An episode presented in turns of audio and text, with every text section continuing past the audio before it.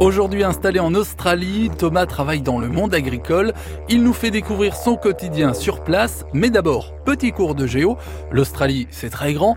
Où va-t-on précisément? Alors je me trouve à Winchelsea, à une heure et demie au nord-ouest de Melbourne. C'est un peu la campagne mayonnaise. C'est très vert, très beaucoup de champs. Alors justement, vous parlez de la campagne mayonnaise. D'où êtes-vous originaire en Mayenne? Alors je suis de Cran, et je suis parti en Nouvelle-Zélande pendant un an. Et après un retour en France, j'ai décidé de partir en Australie. On rencontre beaucoup de personnes en auberge de jeunesse qui vivent la même chose que nous. Et on se crée une famille, mine de rien.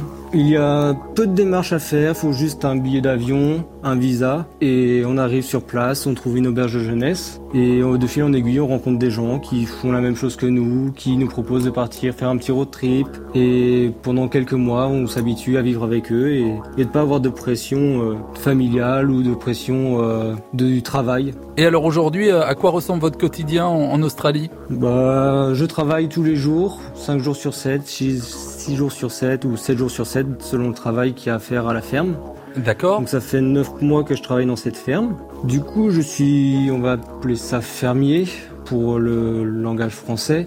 Et je m'occupe de tout ce qui est animaux, tout ce qui est culture des champs. Donc ça part des semis à vacciner les animaux, à récolter le grain. Il n'y a pas de pression de faut faire ça à cette heure-là et ce jour-là, et beaucoup moins qu'en France. C'est pas du productivisme C'est productif, mais ils sont assez relativement euh, détendus sur. Il n'y a pas le stress de ah faut que ce soit fait à cette heure-là, on doit rendre ça à ce jour-là. Moins de pression et une vraie gentillesse de la part des Australiens qui a marqué notre guide mayennais.